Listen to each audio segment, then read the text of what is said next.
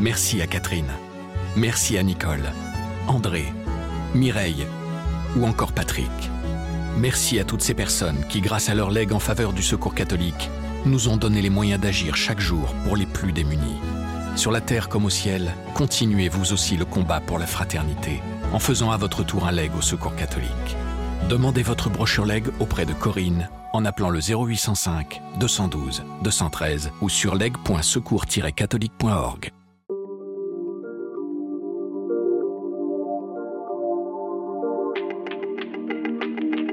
Vous êtes tout seul au milieu de nulle part, vous regardez derrière vous, il n'y a personne, et puis ça, ça dure pendant 50 jours. Donc, c'était une des aventures dans lesquelles euh, je suis allé puiser au, fond de moi comme, comme jamais auparavant. À seulement 27 ans, Mathieu Torder a été le premier Français à rallier le pôle Sud en solitaire et sans ravitaillement. Pour atteindre ce but, il a dû rationner sa nourriture et skier parfois plus de 12 heures par jour.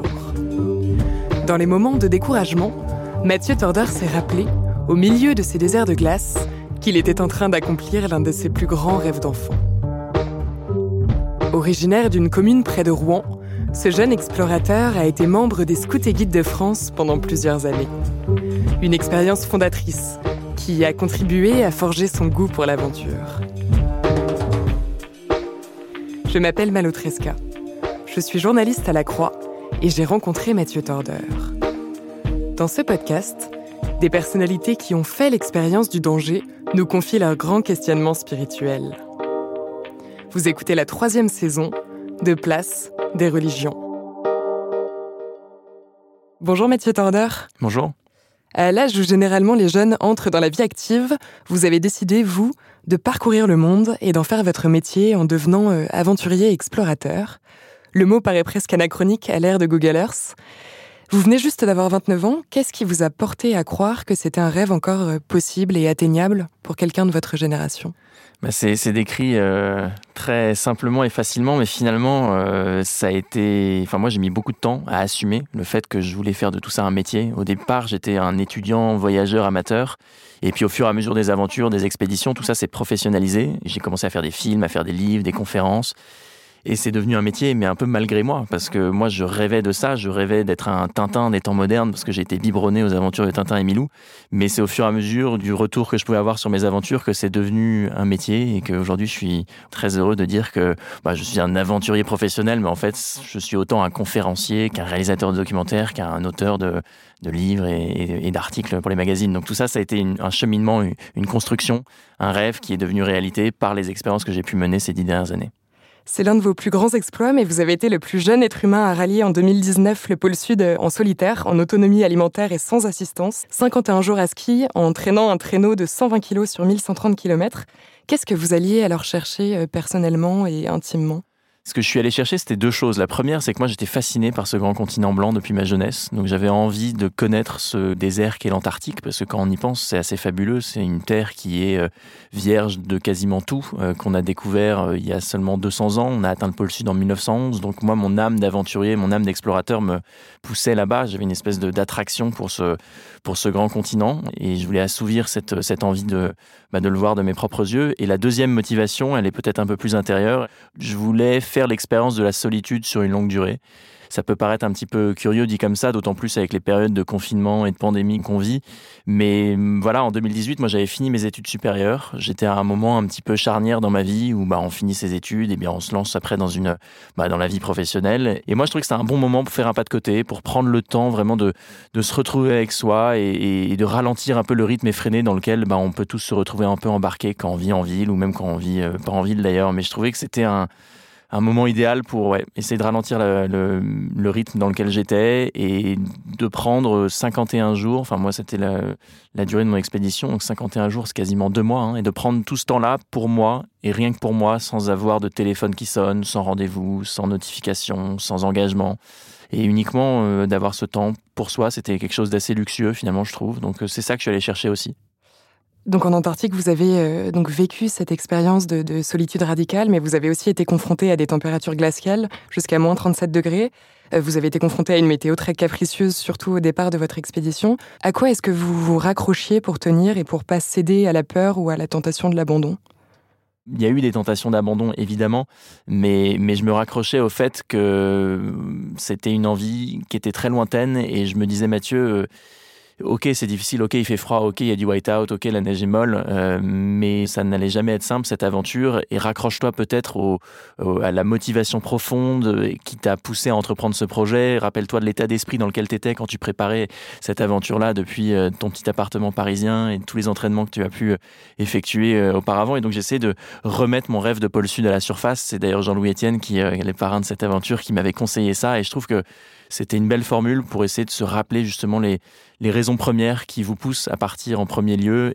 C'était quelque chose qui m'a ouais, soutenu, euh, qui m'a beaucoup aidé justement d'essayer de, de se dire que les conditions compliquées, c'était temporaire, que la douleur, que les courbatures, c'était des choses qui allaient euh, disparaître avec le temps, qu'on n'était pas dans une expédition ou dans une expérience qui n'avait pas de fin. Moi, j'avais 50 jours de nourriture, donc je savais que bah, il fallait faire du mieux que je peux avec ces 50 jours-là. Donc euh, voilà, j'essayais de, rester euh, positif, enthousiaste, optimiste, et donc j'essayais à chaque fois de me dire que c'était bah, génial d'être là, que c'était la réalisation de mon rêve de gosse, enfin d'un rêve très cher, et et donc j'essayais justement d'avancer, d'avancer de cette façon-là.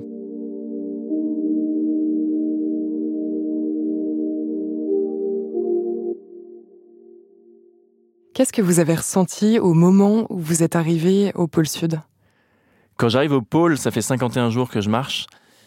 Et donc forcément, le fait de voir le pôle, de, de voir cette base scientifique américaine, euh, c'est un moment où je ressens beaucoup d'émotions, de fierté, de joie, parce que je suis arrivé au bout de mon projet. C'est à la fois la, fin d'une longue marche de 51 jours, mais c'est aussi l'aboutissement d'un projet de nombreuses années. Et donc j'ai une espèce de, grand tourbillon d'émotions, de mettre un terme à cette euh, aventure, d'atteindre euh, le pôle sud, de franchir la ligne d'arrivée. Et d'un autre côté, j'ai un sentiment un peu bizarre, pas de tristesse, mais de nostalgie un peu parce que je me dis voilà quand j'aurai atteint le pôle euh, quel sera mon prochain rêve? Quel sera qu'est-ce qui va m'animer? Euh, qu'est-ce que je vais bien pouvoir faire? Est-ce que tout va s'arrêter à partir du moment où où j'atteins le pôle sud? Et donc j'ai un peu cette euh, cette peur d'atteindre le pôle parce que je me dis que bah je sais pas ce qui va se passer après. Et donc je, ressens ce, ce, ce mélange de joie d'impatience et un petit peu de nostalgie parce que voilà c'est c'est l'aboutissement de, de quelque chose qui moi m'a animé pendant de nombreuses années. Donc j'ai un peu cette peur d'atteindre le pôle et c'est d'ailleurs pour ça en fait que je choisis dans les derniers jours de ralentir. En fait, cette aventure, cette expédition, ça a été une course contre la montre parce que j'avais ces 50 jours de réserve de nourriture et les conditions étaient compliquées et il a fallu vraiment skier énormément tous les jours pour arriver dans la limite de nourriture que, que je m'étais fixée. Et quand je sais que je vais y arriver, je choisis plutôt que d'aller directement au pôle, je choisis de ralentir et de de profiter le plus possible de l'instant, de m'imprégner de ce lieu un peu magique et de ces moments assez fabuleux où en fait vous avez, enfin où toute votre vie s'est articulée autour de cet objectif et là vous êtes sur le point de l'atteindre. Et donc j'avais pas envie de, de, me précipiter, de gâcher le moment. Et donc c'est pour ça que j'ai, voilà, j'ai essayé de, d'y aller le plus lentement possible, mais je ressentais beaucoup de joie, beaucoup de fierté et une petite pointe d'appréhension et de nostalgie.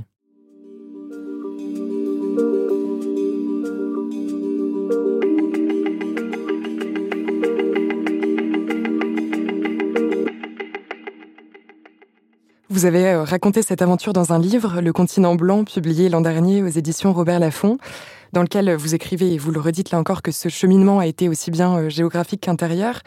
Diriez-vous que c'est aussi une expérience qui relevait d'une sorte de quête spirituelle ou d'un besoin de vivre comme une retraite? Au retour de mon expédition, je parlais pas de mon aventure de la même façon qu'aujourd'hui. Euh, je pense que l'écriture aide à prendre un petit peu de hauteur ou de recul par rapport à ce qu'on a pu vivre.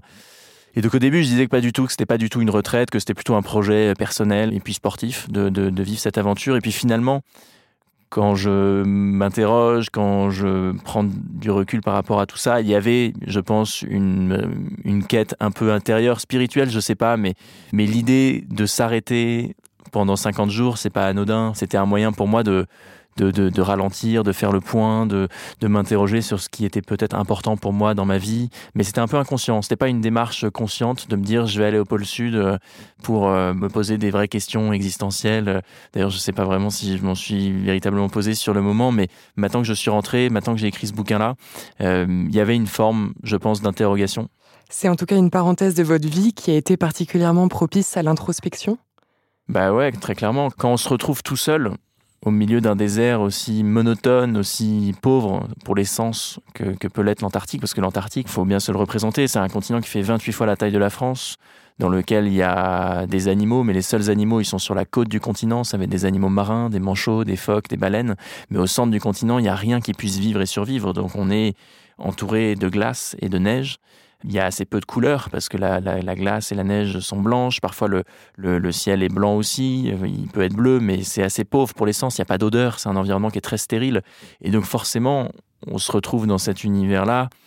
Bah, on n'a qu'une chose à faire, c'est d'apprendre à s'apprivoiser soi-même parce que on est complètement déboussolé, on est complètement déconnecté du monde qu'on connaissait avant avec des couleurs, des sons, des bruits. Là, on se retrouve dans un univers qui est complètement nouveau et agressif.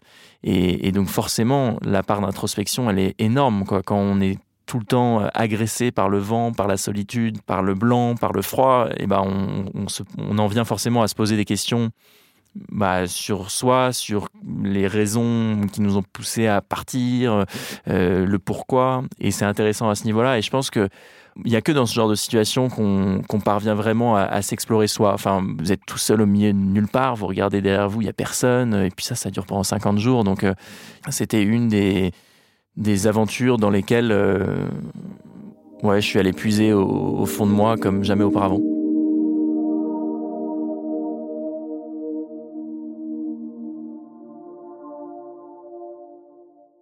Vous avez aussi connu des moments de grâce pendant cette expédition, notamment le 7 janvier 2019. Ce jour-là, à moins de 200 km de l'arrivée, vous êtes témoin d'un phénomène solaire irréel. Vous voyez quatre astres graviter autour du Soleil. Et ce spectacle ouvre en vous une réflexion profonde sur la religion. Vous racontez ce moment un peu métaphysique dans votre livre. Est-ce que vous accepteriez de nous lire ce passage en question? Il me semble ici faire l'expérience d'une religiosité cosmique. Comme tout le monde, je me suis longtemps questionné sur l'existence d'un Dieu créateur. Loin de toute présence humaine, à me tenir debout au milieu de l'Antarctique devant un tel phénomène, la question refait inévitablement surface. Je suis en phase avec l'explication de la religion comme l'attachement du corps et de l'esprit avec la nature. Pour moi, elle concerne l'individu en soi, son rapport au monde et au reste de l'univers. J'avance, empli du bonheur du sentiment d'appartenir à ce grand continent, je parle au soleil, à la neige et au ciel, avec la conviction d'être le prolongement de la nature qui m'entoure, de faire partie d'un tout.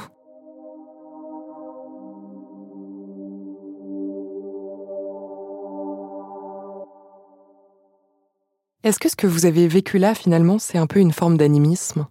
Je ne sais pas exactement. Ce qui est sûr, c'est que hum, quand je me trouvais là-bas, loin de tout, et puis seul face à, ce, à cette nature euh, immense, magnifique et, et puis dure d'une certaine façon, on se sent, je pense, un peu plus intégré au fur et à mesure des semaines. Enfin, moi, au début de cette aventure-là, je, pestais contre la neige molle, contre le vent. J'essayais de lutter contre ces éléments-là parce qu'ils m'agressaient, parce que je me sentais pas, enfin, je me sentais étranger à l'Antarctique. Et puis, au fur et à mesure des semaines, au fur et à mesure que je progressais, au fur et à mesure que je m'adaptais mieux à ces conditions, eh bien, je me sentais peut-être plus partie intégrante de, ce, de cet environnement-là parce que j'utilisais, par exemple, les éléments pour me déplacer. Au départ, j'étais très concentré sur ma boussole. Et puis finalement, au fur et à mesure des, jours, j'utilisais plus le soleil ou le vent pour me repérer parce qu'il faisait jour tout le temps. Et rien qu'en regardant ma montre, je savais exactement comment me positionner par rapport à mon ombre, euh, un peu comme un cadran solaire. Quoi. Et donc je me détachais un peu de la boussole.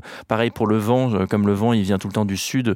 Il suffisait que je regarde les rubans que j'avais sur mes bâtons ou la façon dont mes skis étaient recouverts de neige pour me diriger vers le sud. Donc en fait, je me, j'ai essayé de me détacher un petit peu de, de, ce que je connaissais pour mieux m'intégrer à, cet euh, environnement-là. Et ce faisant, je réalisais que bah, qu'on pouvait faire corps avec la nature. Et bon, cette réflexion sur la, la, la religion, euh, elle vaut ce qu'elle vaut, mais je me sentais faire partie d'un tout et me dire que finalement il y avait une forme de peut-être de, de, de, dimension supérieure. Euh, bon, c'était c'était le, le, fait de se retrouver là-bas euh, tout seul qui, qui m'a qui m'a inspiré cette cette réflexion là, mais je me sentais vraiment faire corps avec les éléments et la nature. Oui, vous dites même que vous avez presque eu l'impression finalement que l'Antarctique vous acceptait et vous ouvrait la voie jusqu'au pôle sud. C'est vrai que je l'ai dit, ouais, parce qu'au départ, euh, au départ, tout était difficile, tout était une lutte ça, ça, bon, ça a été un combat euh, acharné, mais, mais bon, en regardant ma progression, en voyant que je me tenais toujours sur mes deux pieds, que j'étais pas trop, euh, pas trop abîmé et voyant que je progressais vers mon objectif, et ben j'avais l'impression, ouais, de, de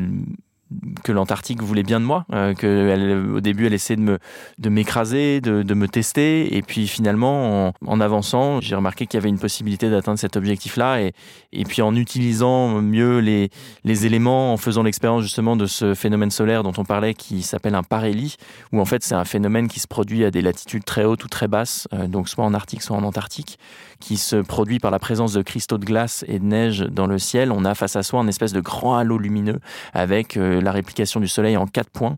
Et ben, quand on fait cette expérience-là, on, on, se dit que on a une chance fabuleuse d'être là. C'est une espèce de cadeau formidable.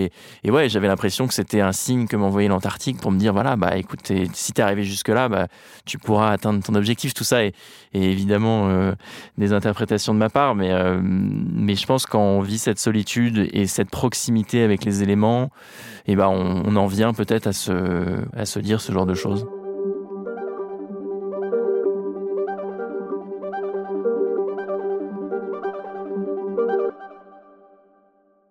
Vous avez grandi dans une famille pratiquante euh, à côté de Rouen, vous avez été scolarisé dans un établissement catholique, vous avez aussi été euh, scout et chef scout euh, chez les scouts et guides de France pendant des années.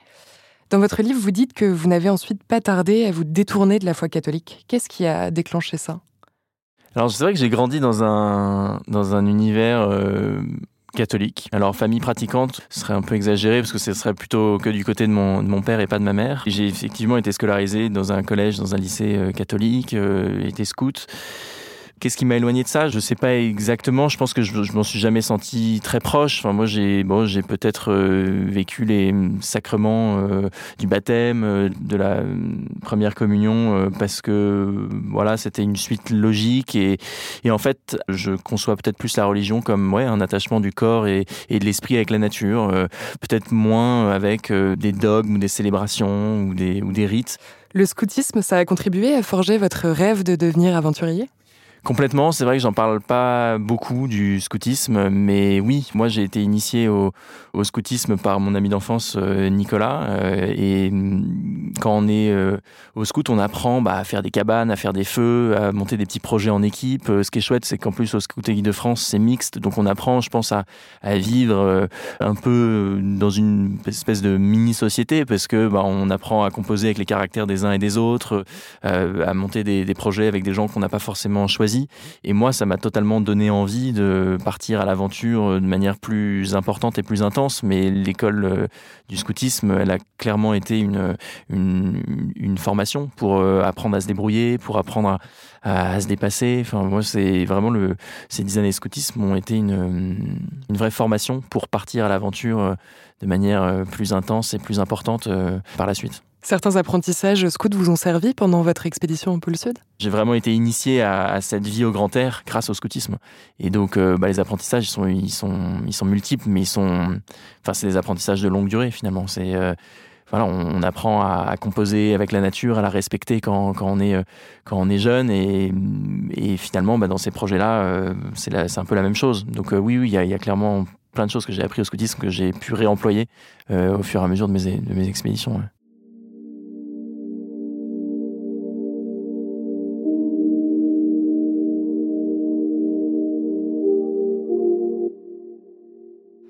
Avant le pôle Sud, vous avez voyagé en tout dans près de 90 pays. Vous avez traversé l'Europe de l'Est à vélo, l'Atlantique sur un voilier, vous avez fait un tour du monde en 4L, vous avez traversé la Seine en kayak, le Sahara en Solex et à pied en courant le marathon des sables.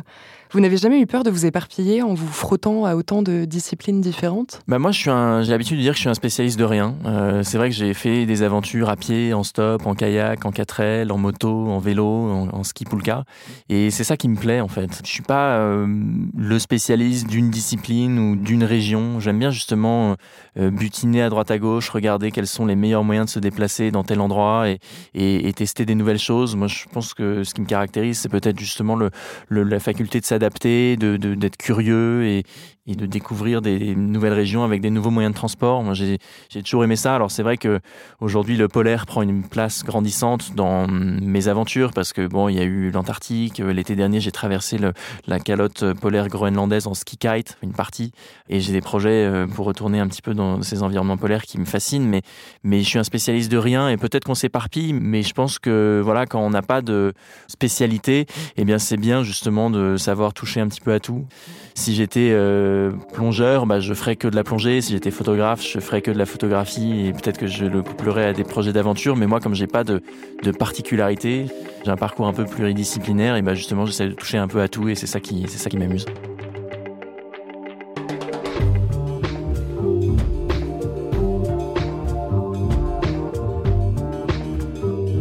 Vous venez d'écouter un épisode de la troisième saison de Place des religions. S'il vous a intéressé, n'hésitez pas à le partager et à vous abonner à notre podcast. Place des religions est à écouter sur toutes les plateformes, sur le site et l'appli La Croix.